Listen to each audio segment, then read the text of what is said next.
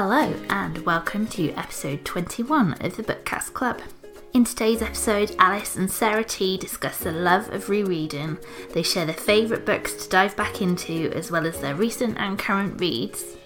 So I'm being a little bit braver with my pleas to validate us now. Um, it really helps other people find the podcast if you can pop on over to iTunes and rate and review us. And you can also support the podcast on Patreon, www.patreon.com forward slash notes to the bean. It does cost quite a bit to host this podcast and to ensure that our sort of back catalogue of episodes is accessible. So if you enjoy the podcast and would like to help, I offer a variety of different tiers starting at just $1. And I may as well just mention this while I'm at it. You can actually currently vote for the Bookcast Club in the British Podcast Awards Listener's Choice Award.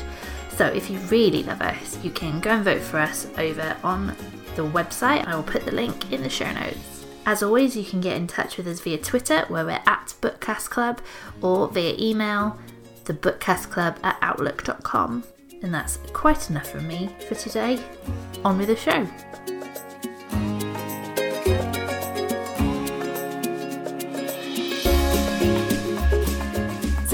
I think this is the first time we've actually recorded together. Yes, it is, which is exciting. It is. Very exciting. So, I can now officially also welcome you because I know Jenny did a wonderful introduction to you both, but it's lovely to have you on board. Um, I'm just going to keep reiterating this. um, but yeah, how are you? How are you holding up with everything that's going on? Yeah, good. We're, you know, muddling along as everybody is and living for the memes that pop up on Instagram and, you know, all the funny stuff out there. so many good memes. So many good memes. Yeah. It's just, it's incredible, really. Like, I think somebody shared hilariously a meme which was explain you know ex- history exam question 2045 explain the use of memes in the coronavirus pandemic of 2020 as a coping mechanism um, and I sent it to a because I did and I did a history degree and I sent it to another friend of mine who was on the same degree as me and we were both looking at it and we were like oh my god it's actually hilarious but it's also just such an interesting question so I think I think the memes are going to be I think they're going to be excellent source material for history students in a few years I- time yeah, I mean, we don't really have sort of propaganda posters, so, you know, you've got to replace it with something. I exactly, exactly. Although I thought of something the other day that I considered that would be kind of the modern day equivalent of propaganda, and people would be looking at it in the same way. And I can't now for the life of me think of what it was. But yeah, I think memes are going to be kind of the, the cultural history marker of the of the sort of the 2020s and the late 20 teens, which is quite funny. Uh, yeah, it is. It is quite amazing how I don't know.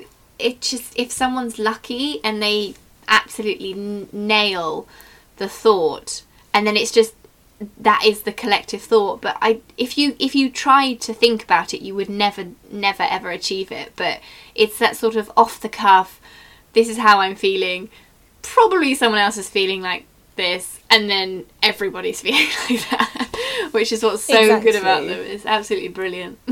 Exactly, they're so clever. I wish I was that clever. I'm definitely not. No, me Um, nothing I've said has ever gone even close to viral. So I wish it had, but It's all i just am not You're not alone. person. I'm just not. I'm just not that funny. It turns out I like to think I'm hilarious, but apparently pointing out when I think I've been funny means that it negates any funniness that actually was there to begin with. Who knew? Yeah, I can see that. It's like explaining your joke. It's if you have to explain it, you're doing it wrong. Exactly. exactly. So yes, We'll leave it to the But I think- professionals. I think we should. I really do think we should. Ah, oh, so oh, brilliant. in terms of reads, so I understand that you've got a lot more recent reads than I do. So do you want to launch in first, and then should we alternate? Yeah, sure. So I'm. I think that should work. I don't know. I don't know what's happened because at the start of coronavirus, my concentration was absolutely gone. I couldn't, for the life of me, get into a book, and it felt very weird. I think it. I think it was the anxiety levels, and everyone was feeling the same, and you know the daily updates, and there was just a lot of noise, and it was not the time to try and sit and focus on something else when you could see the world burning, basically. Um, so yeah, so at the start of coronavirus, I wasn't doing too well. However, I think now we're sort of into the rhythm of it. I've had a very good week, and I've also been. I, d- I'm, I don't know how you feel about audiobooks, but and I know some people are very sort of very vocally against that it's not quite the same as reading a book but i think i'm very much in team if you've listened to the words that are written on a page you've pretty much you have consumed the book in some capacity Yeah, I agree. I would say an audiobook is definitely closer that it is this well, if you consider audiobooks and films of books, those are two completely different yeah extremes. And I would say audiobooks, yeah, they are basically the book, unless you're listening to an audiobook of uh, an illustrated book where the illustrations are a big part Yes. of the book. that would obviously be very different. But yeah, I agree. I think if you've listened to it, you've yeah, as you say, you've consumed it. It's hard to say whether you've read it. yeah as, it's not you know, the right in of word is it because reading, but you have consumed. it, yeah, I think consumed is the word I kind of came upon because, yeah, red's not the right word because you haven't sat there and vis- visually read it, but you've heard someone say that. Yeah, it's a very bizarre concept. So that's why my list is slightly higher this week because I've I've done a couple of audiobooks on top of um, reading. So Oh, fantastic. my favourite one of the bunch, because it's brand new, um, is Exciting Times by Naoise Dolan. Um, I have that. I ordered that this week, and it is in my to be read pile in the living room. I'm very excited about it. It looks so good. It's really good. It's very different, and I can see why people have gone, and con- I, I can see why people have con- like compared her to Sally Rooney, because it goes into the sort of the quiet, the ordinary, the miscommunication. It's you know young people. It's very contemporary. It's happening sort of as we speak, but it's very different. It's um it's really really good. I really enjoyed it. It's um, not a sweeping epic novel at all. It's very concise frustrating in a good way which i also found with sally rooney's novels. It's it's tr- it's a lot of emotions in a good way in a very very good way. Um, but yeah i just I, I, it's it's a really hard one to explain why i liked it but it's the concept of again it's a young girl called ava who's an expat in hong kong she's teach she's doing TEFL, which is teaching English as a foreign language. She doesn't like her job, but it gave her this opportunity. Um, she's from Ireland, and she sort of gets into this very strange relationship with a man called Julian. But there's also then she also meets a lady called Edith, and it's very much about relationships and the s- like the sexuality spectrum and and everything that comes with that which is why it's so difficult because it's a lot there to take in, but it's so beautifully written. Yeah, it sounds it sounds fantastic. I think I've seen a lot of very positive reviews of it, and I think, um, yeah, and I think the fact that it's I think another young Irish um, author, another sort of as you say, sort of small, very human story rather than a sweeping epic of any description, definitely seems to be lending itself to the Sally Rooney comparisons. Um, I wonder if that's frustrating for either of them at all. Particularly for Yeah. Naoise Dolan, like whether that's frustrating to be compared to somebody who's obviously enjoying so much success. But I mean, I think people generally com- generally mean it as a compliment. I'm sure some people don't, Yes, because I know Sally Rooney's not for everyone. Yeah. But um, but yeah, no, I think it sounds it sounds like a fantastic book. So yeah, Yeah, I, Oh, I, very excited. To I think that that's it. I think what's what is interesting is that it is absolutely meant as a compliment, and it's this this it's the same line of you know if you enjoyed Sally Rooney, I mean that's Taylor's all the Time. If you enjoyed Oscar Wilde, if you enjoyed this, you know, it, it's a way of keeping people reading, isn't it, and helping with recommendations. Exactly. And it is a Exactly. compliment, and I totally get it. Excuse me, and also just I think because they're both Irish, it's it's a little lazy in terms of uh, the comparison. Oh, definitely. But I think, but I think you're right. It's a very, it's it's the reason, the absolutely full compliment is the fact that it's very human, it's very contemporary, and it's different, and and they're not. It's not over the top. It's it's very quiet and thoughtful and um, I don't know. It, it's just yeah, it's just really, really, really exquisitely done, and it's not over like um, there's not a ridiculous amount of words, which is basically how I my entire life is using too many words. But it's yeah, it's very concise and beautifully put together. almost slightly sparse by Mm. the sounds of things, but in a good way. Yes, in a good way. Yeah.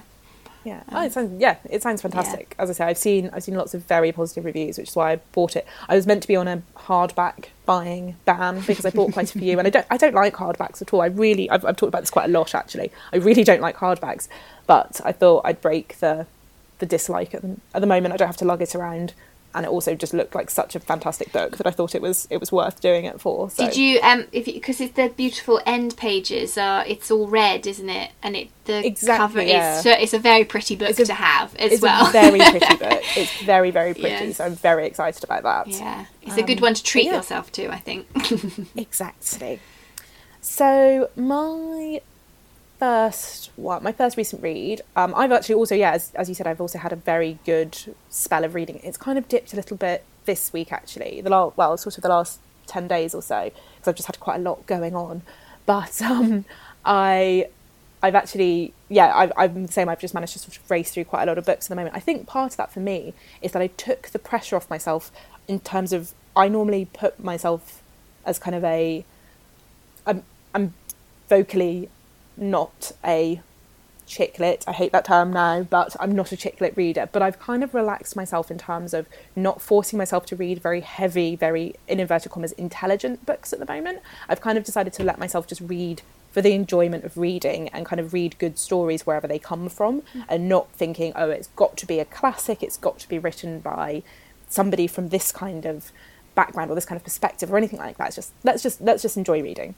Um, therefore, one of the ones that I've most enjoyed is The Seven Husbands of Evelyn Hugo by Taylor Jenkins Reid. Oh yes. oh, it's so lovely. So, you know, for anyone who's not familiar with it, it's a story of Evelyn Hugo and her seven husbands and her career in Hollywood. So she's a woman in her 80s and she gets um, a young writer to write um, a piece about her. And I'm not going to say very much more than that because, you know, it, there are a lot of things that you could give away about this book. Um, so I'm going to try really hard not to. But I just think the whole thing is just wonderfully written. It's it was a nice, easy read, but it had enough substance to it. A lot of really interesting perspectives, a lot of very well developed characters. Evelyn and Celia were, I thought, particularly well developed. I thought they were just so well rounded, so wonderful, just brilliant, brilliant characters. Like I loved reading them, genuinely to the point that I kind of was looking up Evelyn Hugo on Google, thinking that she there might be like somebody may have like envisioned her envisaged her the same way as I had, and all this kind of thing. Um, and I just thought the whole story was just just brilliant. It was a lovely, clever story, really interesting, a couple of really interesting twists, some really good dealings with some sensitive topics, um, a good sort of slightly twisty ending, which I, I didn't see coming. Um, I think some people might see it coming, but I can't say, say any more than that without giving it away. Um, but yeah, I just thought the whole the whole concept was just I thought really brilliant, and I I really would recommend it for a for a really good but not intense read. I just thought it was lovely, really really lovely. I quite like that category of a really lovely read, but nothing too heavy. Exactly, and I think they're perfect for now. So Yeah. yeah, I thought that was, I thought that was perfect. It was brilliant escapism. The idea of kind of you know old Hollywood, Hollywood in the sort of the sixties and the fifties, sixties, and seventies is a is a real feature of the book, and it's just brilliantly written. It's so evocative, really descriptive without being overly so. Um, and yeah, I just thought it was, I just thought it was fantastic. so I haven't read that one. I've got it on my Kindle, I think. But I absolutely love Daisy Jones and the Six. Yes, I've also read that in lockdown. I decided not to talk about that one because I know it's been discussed a couple of times. but- But, um, oh, it's just brilliant. Yeah. She's such a good writer. Ta Taylor Jenkins Reid is an absolutely phenomenal writer. Yeah. Um, she does characters so well, um, and the books are so different. Yes, But- I, I, I initially I didn't put it together that sh- she was the it was the same author because I was like they are wildly different, but that's Incredibly so. brilliant. They're both brilliantly executed and just yeah, absolutely fantastic. Mm-hmm. So, yes, highly, highly recommend. I like that. I like that. I will have to. I think I'll get on that one next. Um, the idea of just old Hollywood glamour feels quite nice right now. exactly. There was there was a lot of ro- really very lovely glamour to it that you just think, no, we're having none of that at the moment. yeah. So Um, but in a nice way. yeah, I like that a lot. Um, yeah, oh, that's good. I will have to definitely pick that up. I, what's also been quite nice is that I've been reading books that I've meant to read for a really long time in lockdown. I have been getting, you know, that sort of list of, or that like pile of books that you have that you know follow you around, and everyone seems to have read them. Oh yes. haven't read them yet. Yes, I know the type. So one of them, I know which- the type well. Yeah, one of them I've read recently, or it's an audiobook of, is An American Marriage by Tayari Jones. Oh, brilliant. Well, I thought so. I thought brilliant. What did you think? I thought it was really, really good. I really listen. I really love listening to it and all the different. And it's one of those books that actually I think I really enjoyed listening to it because of the different voices, and it helped bring it alive. Um, but an absolutely phenomenal story in terms of uh, it. Absolutely, it really does sort of um, nail the the sort of hypocritical American dream, doesn't it? You know, these people trying to live their lives, and because of their race, that just gets it, one day it changes everything. And they're there just trying to live and do their best, and as everybody else does, you know, a fresh marriage, enjoying that, chasing their dreams, and then just because the guy is black, he's obviously the suspect, and he gets thrown away in prison, and that's the end of that. Exactly. I just thought it, I just thought it covered that whole concept so well, so thoughtfully, so sensitively, but so brilliantly, so almost brutally. It's oh just yeah, yeah, yeah. such a brilliantly written book. Yeah. Really, really wonderful. Yeah, and also goes into something, goes into the human nature of, you know, what it's like to be freshly married, and then the whole concept of your marriage, it completely flipped on its head because they're married over just over a year before, you know, he's he's carted off to prison for something he didn't do, and that's the the biggest point of the of the whole story is that it's it's he he's completely innocent, and just because of uh, the color of his skin, um, he ends up in prison for something he didn't do, and it basically destroys his whole life. And it, it Exactly. Like being his entire life comes crumbling down Yeah. around him as a direct result of it, and it's awful. It's awful to read, yeah. but just so, so clever. Yeah. Such a clever book. and and really necessary as well. I think it's a really necessary narrative that people because it, yes, this book is fiction, but you could easily find that story in America ten Exactly, times I'm over. sure. I am sure that the, that story, somebody probably has picked that book up and thought, oh my god, I know somebody that something very similar to this happened Yeah, to. I am certain of that. Yeah, and and it and it's the whole idea of even though he didn't do it, you know, and that's I mean that's that's not a spoiler because it's made clear from the offset. That's the, the crux of the story. You know, the reaction he gets once he's out of prison, and and you know the taboo and the shame and the you know that word incarceration that follows someone for the rest of their lives and the people even though his wife she knows he didn't do it but still there's always that you know it's not necessarily just doubt but it's it's the you've been painted with a brush haven't you it's there's there's always something there and you can't get rid of it Exactly. no, no, you can't. And I mean, and that's an awful part of kind of you know the the criminal justice system in general is that so often, well, I say so often, it, it gets it wrong sometimes, and Yeah. that's just that's an unfortunate fact of it.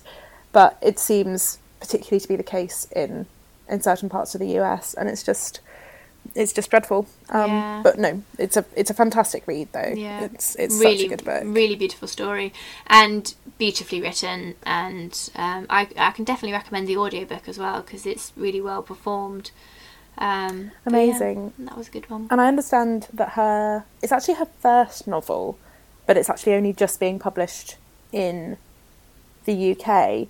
Um, Silver Sparrow is just Yes. out in hardback as well, Yeah. so I might see if I can look that up. Apparently, that's very good. So Yes, I think American Marriage is the one that sort of launched her into sort of global recognition. Um, Yeah, exactly. But then she does have yeah another novel which I, I would definitely be picking up, and um, I do have the physical book as well. It's one of those I picked up in Waterstones a long time ago. Um, but I'm now I can I'm now glad I can add it to the the, the big fat tick. yes, very much so. It's a good one. So that kind of brings me on to my next recent read, which is actually one that I'm not going to be so positive about. Um, I hate not being positive about books, but this one, I think I'm possibly in the minority and not liking it. Oh, so, okay. but, or not necessarily in the minority, but as in, I think based on the reviews, a lot of people have loved it. A lot of people have thought it's incredibly clever. I was not one of those people. Fair- um, fair so it's adults. It's adults by Emma Jane Unsworth. So same author as Animals, which is, and I understand, brilliant and absolutely loved by many many people for very good reason. Mm.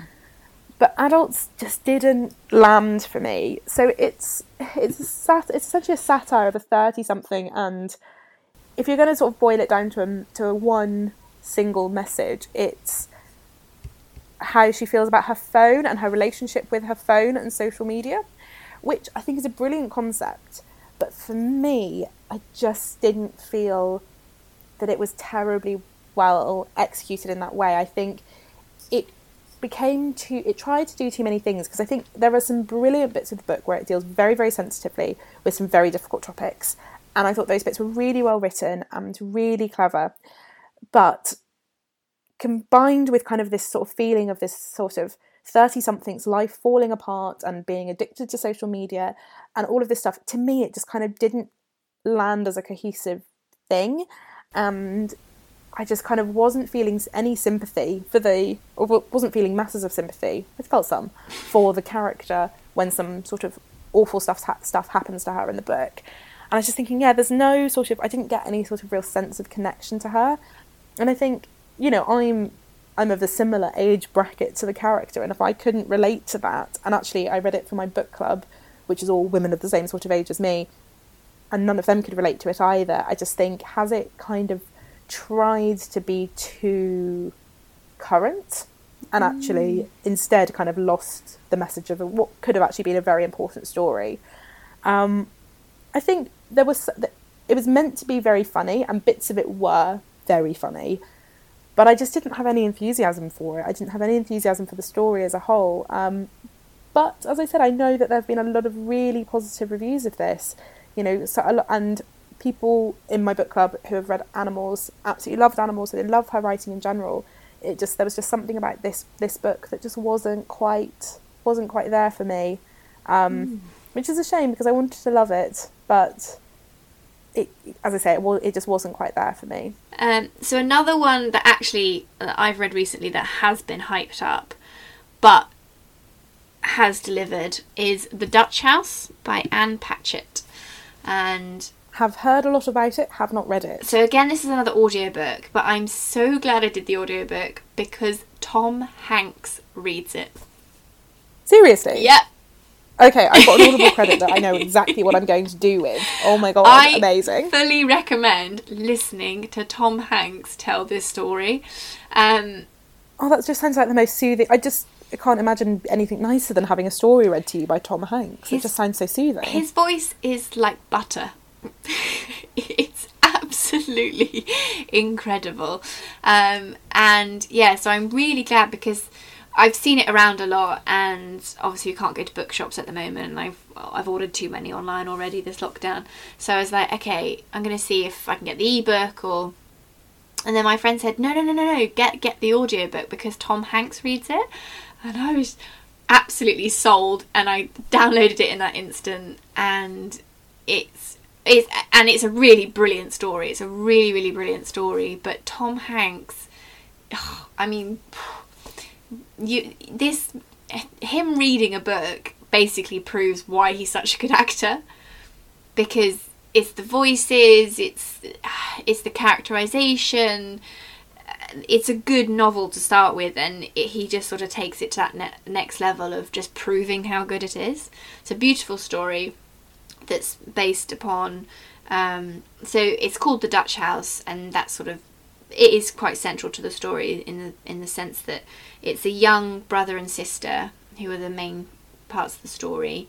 They live in this Dutch house with their father as he made his uh, fortune, bought this beautiful house, but their mo- their mother leaves because she doesn't really like the house. Um, and then there's a stepmother and a complicated relationship and etc. That it's quite a sort of it's quite a common story in that sense, but it's beautifully done. It jumps around in time a lot, so you've got to pay attention, and that's where I think almost listening to it helps. Um, because it's a bit easier to sort of differentiate, but you've got to pay attention.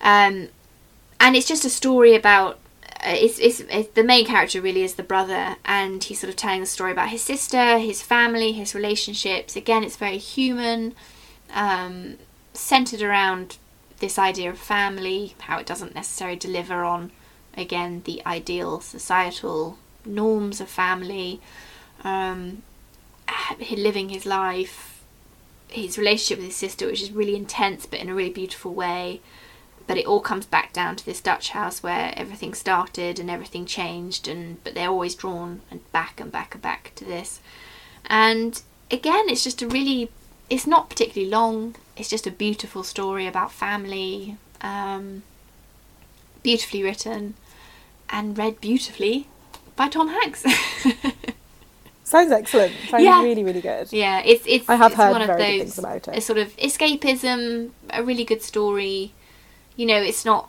dramatic or over the top. It's just really really well written and sort of a timeline of of someone's life and the things that kind of go in and go out and the things you learn along the way. So another one that obviously was hyped up during the time and I bought it at the time was Becoming by Michelle Obama.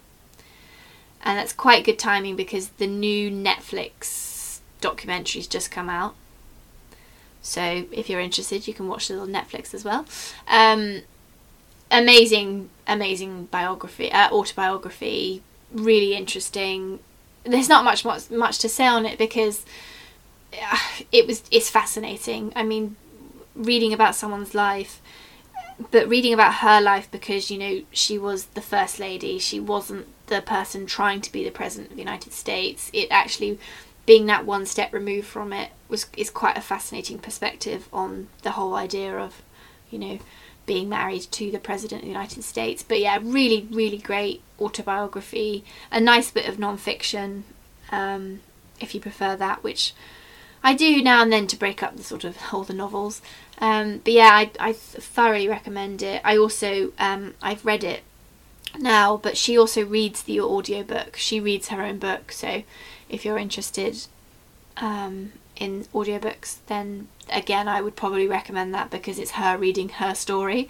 So it's, you know, again, beautifully written, uh, beautifully told. Um, and then the other one I read was The uh, Brother of the More Famous Jack by Barbara Trapido. And it's an old book that was out of print for quite a long time.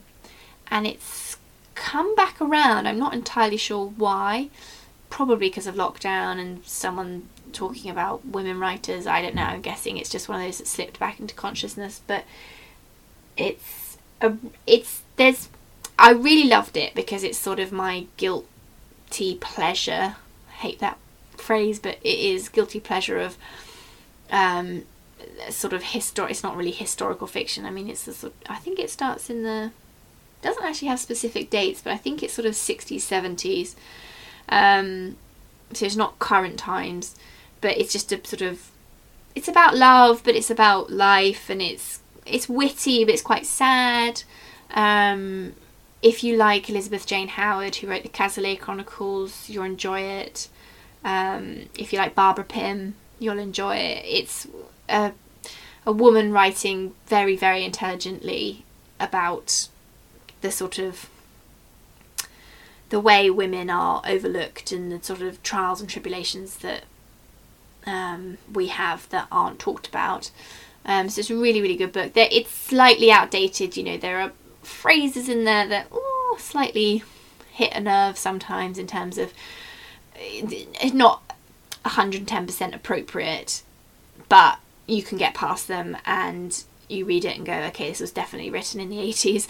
um, but it's a really, really beautiful book. Quite short, um, but yeah, if you like the Cazalet Chronicles, um, I'm trying to think who else. Anything, yeah, anything along those lines. Barbara Pym, you'd you'd really enjoy it. So those are the two others I've read. Yeah.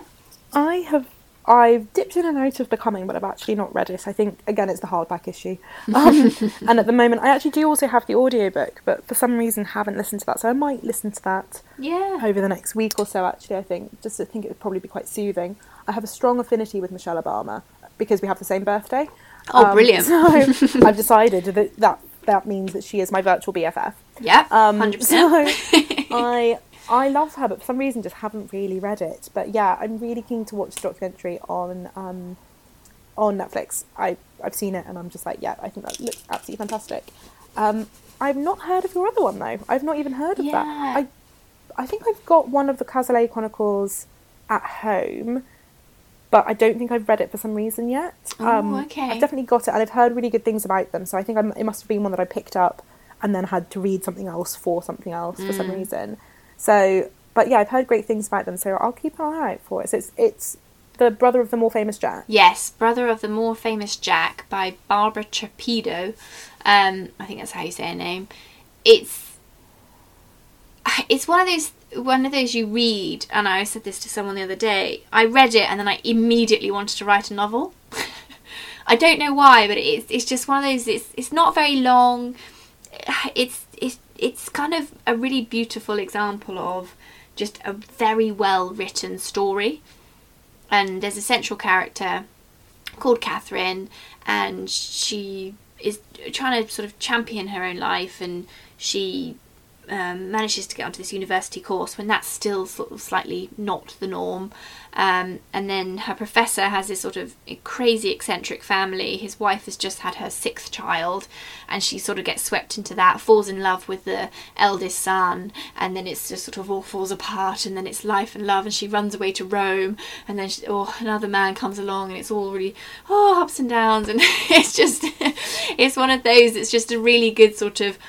It, uh, you can't really call it a rom com because it's probably slightly on the sadder tones, but it's just very well written, following someone up and down life, beautiful descriptions, funny, it, it quite eccentric, um, but very well written. So it, it's sort of it's a nice parcel of a book, if that makes sense. Yeah, it sounds wonderful. Sounds really wonderful. And there's and she's got lots, and I think because I think Bloom I think it's Bloomsbury that have republished them, and they've got lovely covers, and I think they've done as that's kind of gained slightly more kind of popularity and come into the public eye. They've they've released a few more, so Amazing. yeah. Oh, that so sounds fantastic. That's another few to add to the list. yeah, definitely.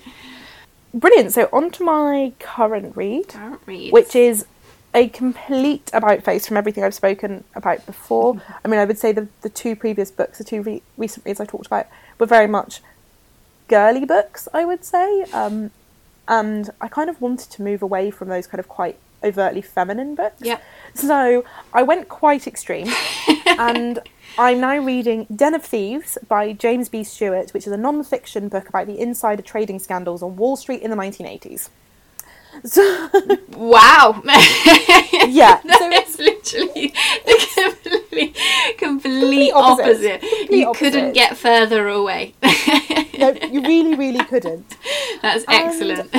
It's fantastic. I have only just started it, um, and I am struggling a little bit to get into it because there's lots of different characters and lots of different people and lots of jobs that I just don't understand. Yeah. But fortunately, there's a very good cast of characters at the beginning of the book, so you can, you know, so it's easy to kind of check who people oh, are I and love that. kind sort of. of you can flip it's really and, useful. Exactly, yeah, it's Good. so useful. But yeah, so as I say, it's about the insider trading scandals on Wall Street in the eighties, um, which I actually didn't really know anything about. I think it's you know it's obviously just slightly before my time, but I think it's so interesting to read about now.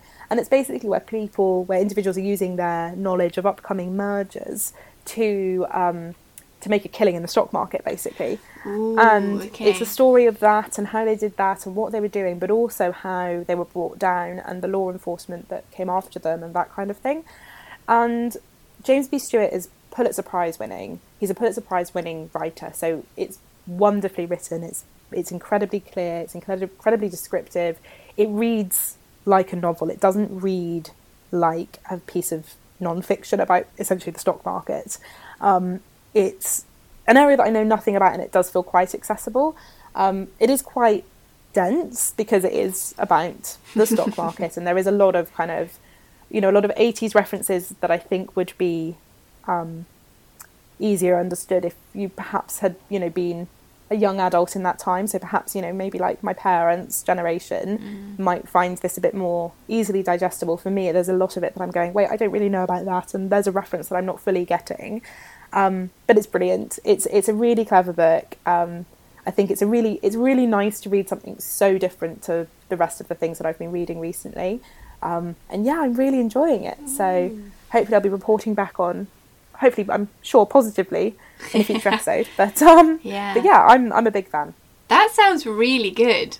That's I. It's really interesting. I love story. It sounds really bad, but I, quite like a good sort of corruption story. yeah, It's- exactly. Especially if they're brought to justice. Like I love the it's that chase, isn't it? Of and and when Yes. things are real, I I love it even more because it's Yeah. trying to get your head around. Oh no, this actually happened, and and if it's well written, so it reads like a novel, you have to remind yourself that no, this actually happened. And but I love Exactly reading that. the the pieces that, that, that come together and then you suddenly go oh we've got you i don't know there's something very satisfying isn't there about watching like reading those and I completely agree. I think there's an element of it that makes me think a little bit of the kind of more, dis- the more sort of law enforcement bits of um, "I'll Be Gone in the Dark." oh yeah Um, yeah yeah So, which again is sort of you know the catching, the catch a killer, Yeah. literally catch a killer in that case, um, kind of story. But it's that kind of vibe, I guess. It's it's very journalistic. Mm. Um, I listened to a sample of the audiobook earlier because I because I did think oh maybe I might have like gone into it more quickly as an audiobook because I think it would come across kind of as a real investigative journalism podcast yeah um, if you listen to it. So I think I think the audiobook would be really good. Um, but yeah, the book's the book's great. I think it is out of print. I had to get it secondhand from somewhere. okay Um, but it is it's it's a great it's a great story. Yeah. Really great story. oh, i like that for the for the complete and utter opposite nature and Yeah. but it also sounds actually wonderful um Exactly, exactly. Oh, It's, like it's, a- it's a really it's a really good read. Nice. Oh, that's a good one. I'm gonna, I'm definitely gonna Google that afterwards. it almost feels like the the next thing you know, there'll be a trailer for the, for the um, you know, the film will come up or the series and. um, yeah, I think I think it's kind of a bit.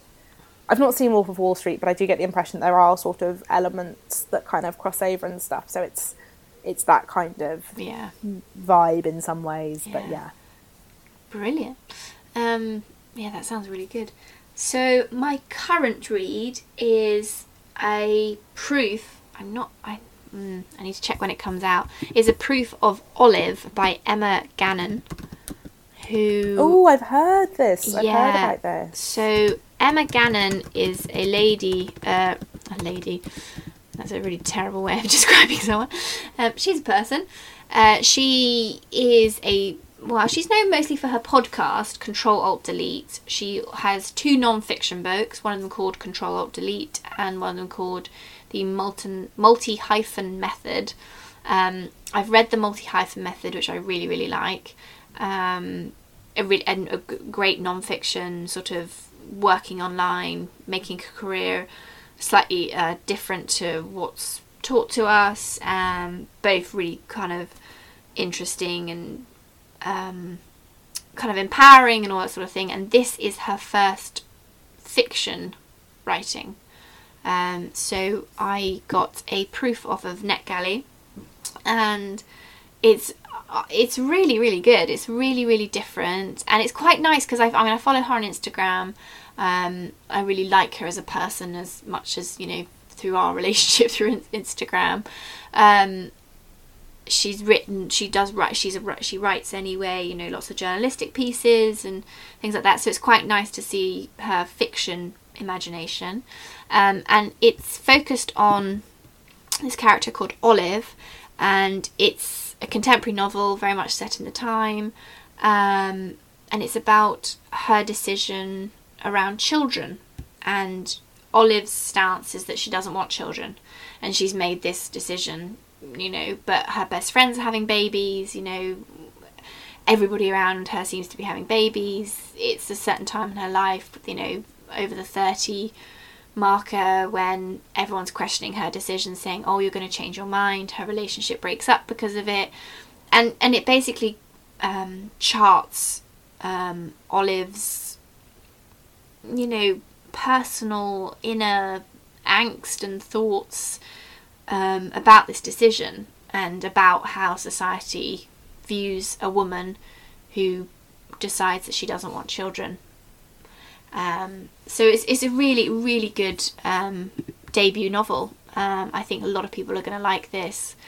Um, it's also very, um, very relatable in the sense that you know there's moments where she's sort of she's just broken up with her boyfriend and ordering Deliveroo like four nights in a row, and it's there's very great moments like that that you go, yeah, okay, I um I've definitely had those moments, and that's and it's it's a very wonderful contemporary novel, but it it it does deal with a lot of sort of um, heavy emotions, societal expectations, and you know if you don't fit on those paths, then what? That is that that is that question of so what's next, or how do I define myself, and who am I and what does that mean and where do I fit? And it's all of those sort of questions which is it's really really good. I'm sort of three quarters of the way through I think um, but really enjoying it. Um, and it comes out in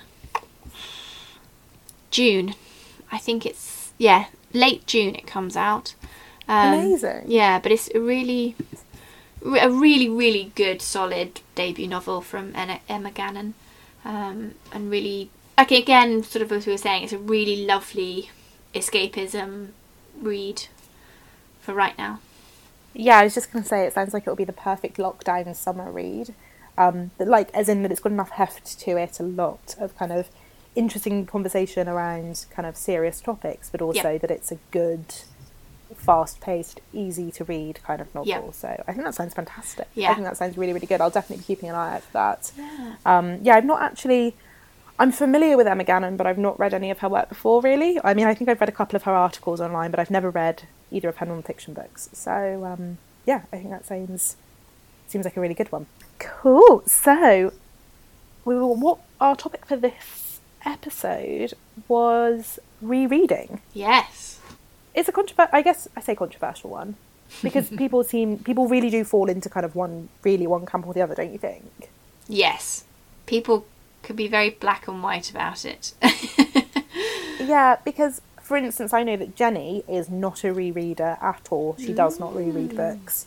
Um, as far as I understand it, anyway, she a couple of a couple of books maybe, but very very much not. Whereas I reread almost everything. I Ooh, am okay. such a big rereader, and it, I think it just comes from the fact that as a child, I was a prolific reader. I still am. I want to read everything inside. And as a child, like we weren't very close to a library.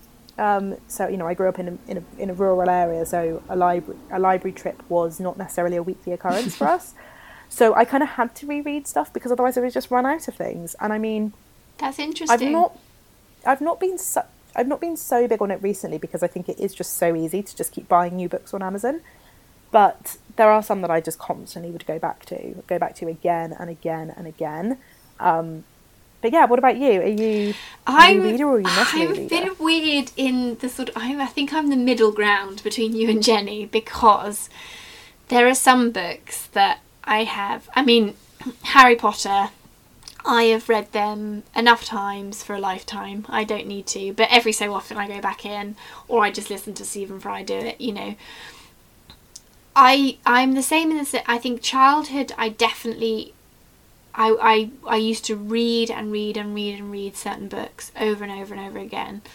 Um, and there are some books that I actually I made a little pile because I was like, these are how many is it? One, two, three, four, five. There's five books that I have read several times, but it I think I fall into a very weird camp of I there are some books that I just don't think I would ever reread. And I'm very happy them sitting on my shelf and looking at me. And I'm like, I've read that, I've done with it. And then there's some that I have read probably six or seven times. Yeah, I think. I mean, there are definitely some that I would not reread again. I mean, ones that I just didn't particularly enjoy or Mm. just wasn't an enormous fan of for some reason. It just didn't speak to me. But if I if I like a book, I will want to read it multiple times. Um, a couple of times, I have got to the end of a book, turned around, and started it all over again, literally immediately. Really? Um, yeah, That's so I did it with the Time. Traveler's Wife. The Time Traveler's Wife was an immediate turnaround, start it again. Um, that was incredible. Um, and I've read, I would say I've read that book at least 30 times. I, I reread it a couple of times a year. Mm. It's, it's, a, it's a regular, regular rereader for me. Um, and The Secret History, I reread every year as well because it's just there's just something about it that once the weather starts to turn in the autumn, I I just want to read it again. Um, and the same with the Goldfinch. Actually, I've reread that a few times. So both Donna Tartt, but there are a couple of others.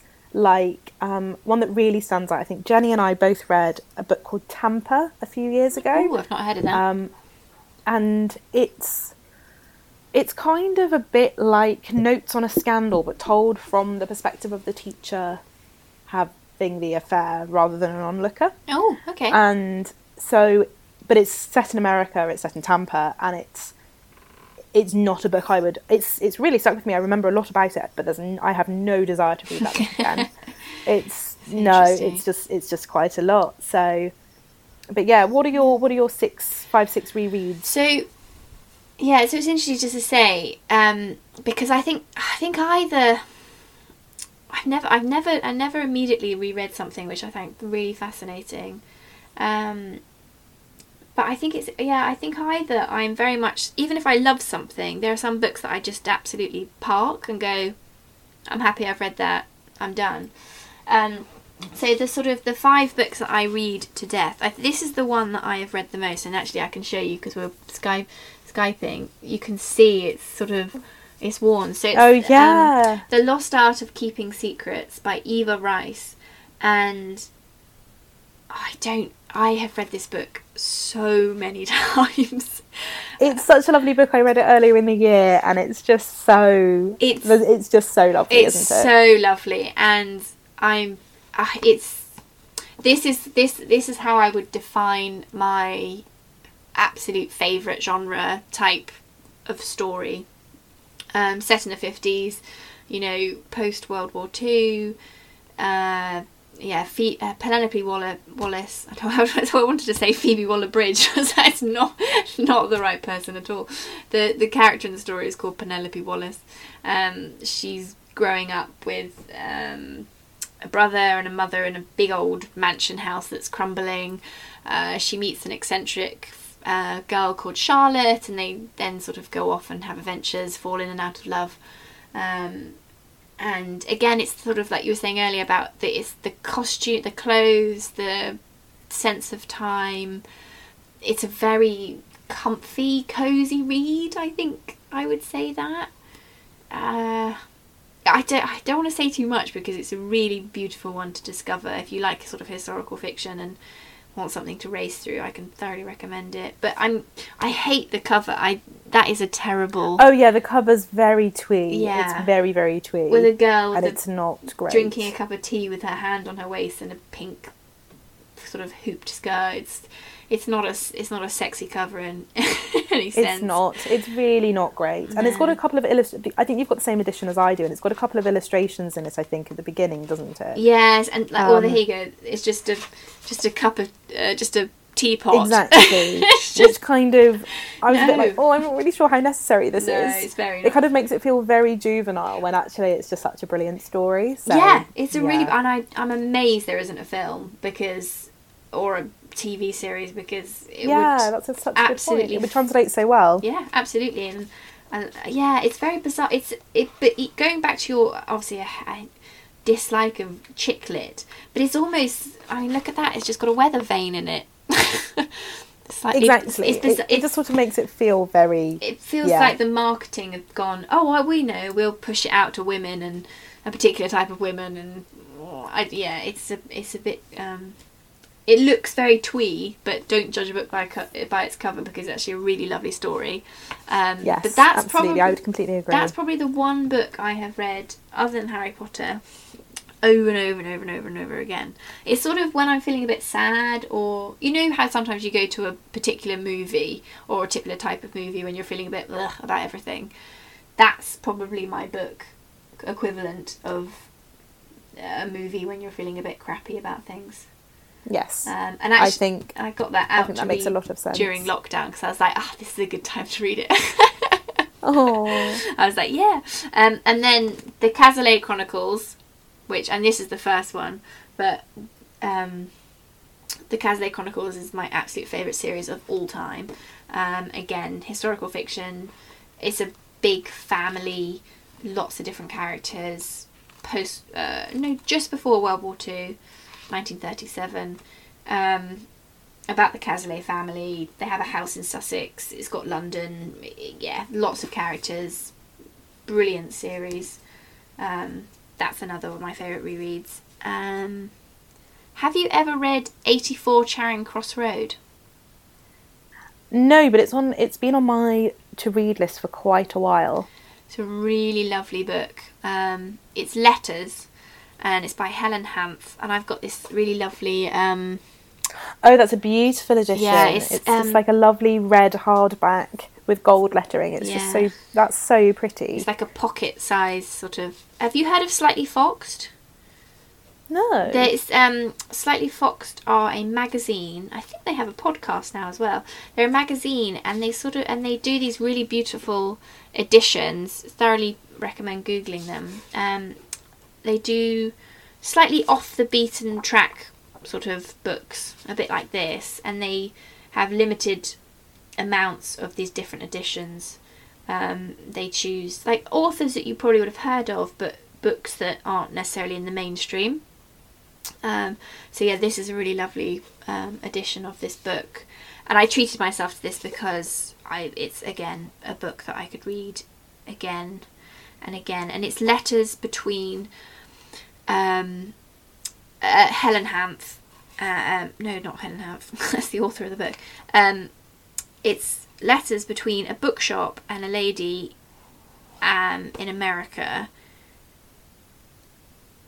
Um, and it's it's re- it's quite a hard one to explain. It's just a really beautiful story that's been put together of this correspondence between a bookshop and a customer, um, back and forth, back and forth. You know, again, it goes into wartime, post-war, talking. It's amazing how the connection of books then transcends into an amazing relationship and um, is a whole sort of story to it, and they're structured in a really beautiful way.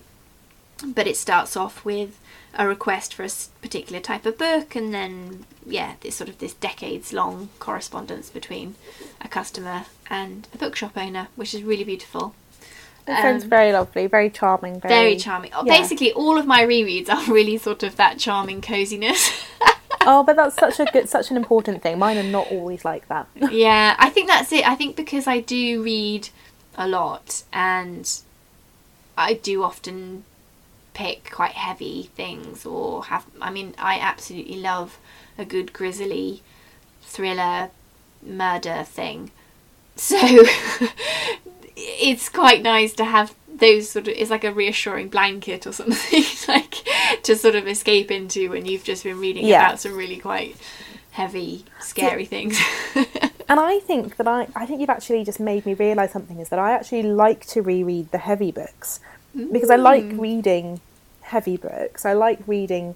So one of the other ones I've reread several times is A Little Life by Hanya Yanagihara. Oh, I mean, that's incredible because I haven't finished that. which I mean, okay, so I'm I don't know how I did it, but I, the first time I read it, I read, I read the whole thing within 24 hours.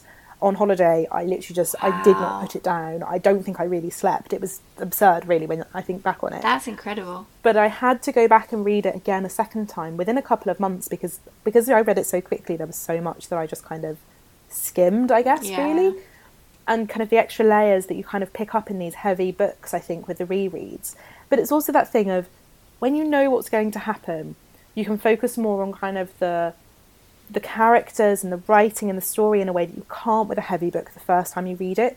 So A Little Life is a great example of this because it's so intense, it's so dark, it's so miserable in some places that it kind of it's so wrenching that you kind of forget how beautiful the writing is and you kind of forget how wonderful the characters are because you're just so focused on the immediate oh my god this thing is happening.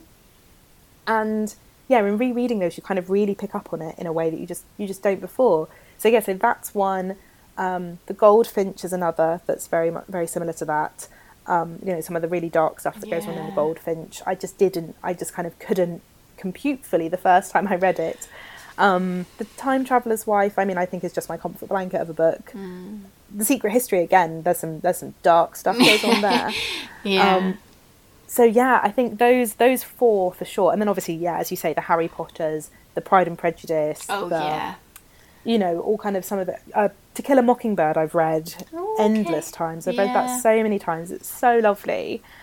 But yeah, I think I think I agree that it is just for me. Well, not sure if I disagree actually, um, but for me, yeah, kind of rereading the the dark books kind of helps deal with the darkness of them. I think. It's almost actually now now you've said it, it's almost if you need to reread those types of books because, like you say, plot wise, that's your first initial reading, and then subsequent readings are all the tiny tiny details and books like that. I mean, Exactly. I I haven't finished A Little Life. I think I wasn't in the right frame of mind. I I think something like if I read it on holiday, I probably would have like like you probably smashed through it quite quickly.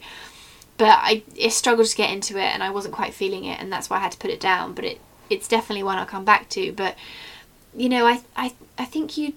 I, I really do get why people reread things because even books that I've read over and over and over again, you still do pick up on new things or you know feel Exactly, feel about there's- it differently if you're a bit older or a different time of your life and I think that's what's also quite interesting about when you first read it and you know all those other times in between Exactly, and you sort of you touch on the person that you were when you read it the first time, and how you perhaps yeah saw things at a very surface level. Yeah. And then when you read it again, particularly if like you leave kind of a big gap between rereading books, and I'm trying to think.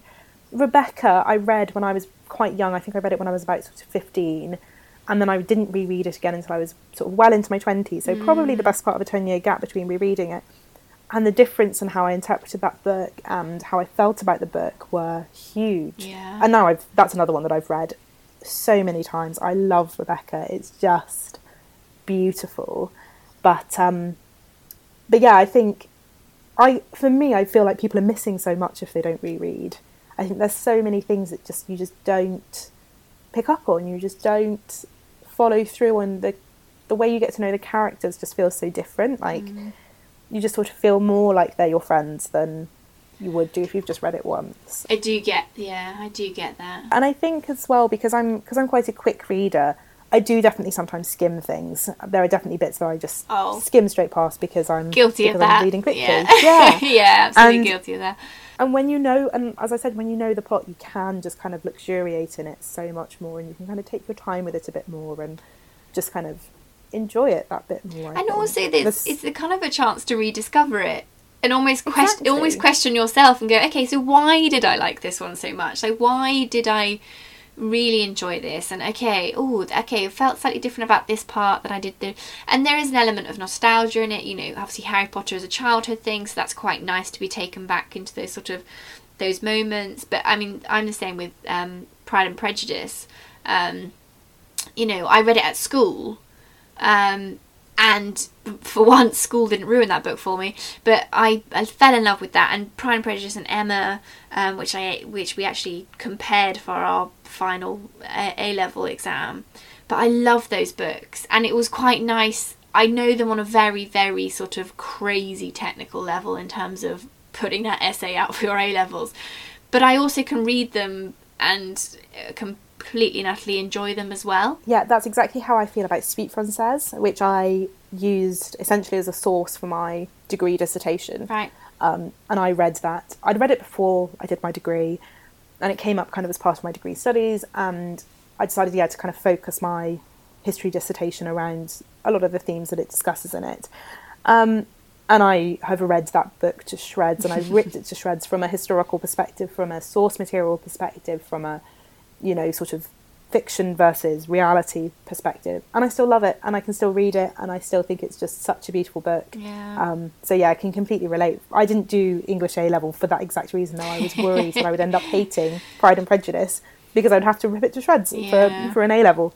So good to know that you didn't no, you didn't end up in no, that but that's why I can't stand Margaret Atwood. Oh no! I a shame. Which people are like, you can't put, and I'm just, I can't do it, guys. I'm sorry, everyone. You can, you can Oh. tell me how much you love it, but no, Margaret Atwood. No, I just- it's forever I just think it's just such a shame. It's, it's exactly. It's by all means hate hate it, but I just feel that that's that's so unfair. I that it's. Margaret Atwood that you had to hate rather than I don't know Howard's End or something. Yeah, I maybe in a different life, maybe my parallel universe person is enjoying Atwood, but for me, I don't. But no, I, I, I do get it. But it's funny because uh, obviously earlier we I said about you know sometimes it feels like this pressure to um, like everything that everybody else likes, and there's also this pressure to read so much and be keep up with the current list. And you know, I mean, you can see that this is my bedside table pile, which is it's incredible. Yeah, it's it's- it's, enormous and, and brilliant. that's also quite a conservative. I've got uh, actually down here a whole nother load. but I mean, I mean, I I'm very lucky in the sense that I have friends that send me books. I know I I know people in the publishing world, so I get sent you know advance copy, a few not crazy amounts, but you know I love books, but it's not my entire uh, personality.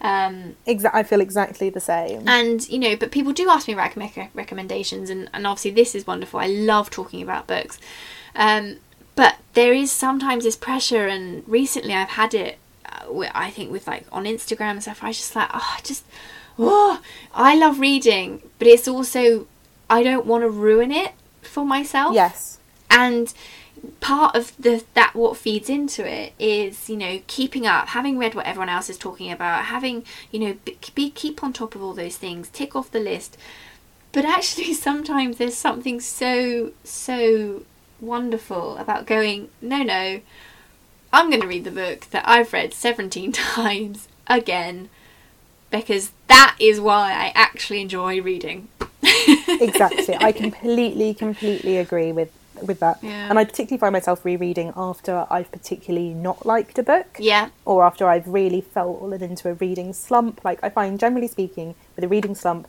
my main way out of it is to read something that I know I love. yeah Um, sometimes reading something by an author I know I like, but generally speaking, it's just rereading a book that I love, I've read before. It's not taxing on the brain so much anymore because you know the story, you know the twists, you know the turns, whatever's going to happen. But it just feels comforting and mm. familiar, and I love that. And I do feel that people who don't reread books miss out on so much. It's just yeah i think there's so many great books out there, and I mean, obviously, by rereading, you are reducing the time that you have to read new things. But as you say, it's not all about just kind of keeping up the list of this is what I should be reading, this is next on my list. It's more about just reading for the sake of reading and enjoying it. Yeah, and I think that I think that's it. It sometimes just misses that mark of.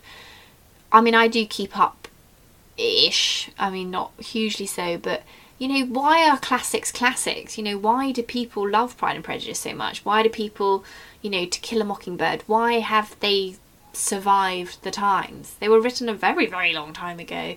But why are they still classics? Why are they still being, you know, a new jacket and re-released and published by everybody? it's because they're a favourite and prob and most likely because people have read them over and over again.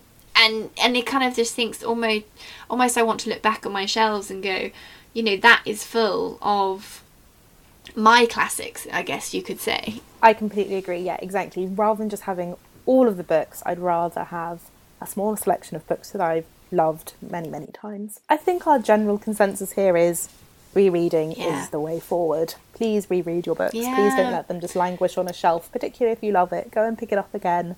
It's it's so important to love it and read it and keep doing that. Yeah, and be- don't worry about it. Just absolutely, if you want to read something and uh, just keep on rereading it, then I think that's it. I think forget Do about it. all the other noise and just enjoy the story. Um, exactly yeah, precisely and i think i think that's the very very strong message of the of the episode. Yeah, I like that a lot. Well, this has been very lovely. Oh, so nice. Um, it's been yeah, it's been lovely to to record with you for the first time, Yes. and I think hopefully people who are listening will share their thoughts on rereading with us. Oh, yes. Please, um, please tweet us. Please email us. Please, um, you know, let us know kind of in the show notes, which Jenny always hosts on her on her blog. Um, yeah, I want to know. Do you do you reread? Do you not reread? Is there is there anything that has been your exception to the rule? Um, it's such an interesting topic. It's so good. Yeah, I think then keep keep the conversation going because I feel feel that people get you know have strong feelings about this and we want to know about them. We want to know how you feel. If you are a Yes, ardent, never open that book ever again, then then come convince us of your uh, of your theory. Of your ways. Yeah. But I think that's probably a good point to stop at before Yeah. we before we murder the topic Yes. by rereading it. By Many, rereading rereading the rereading topic. Exactly.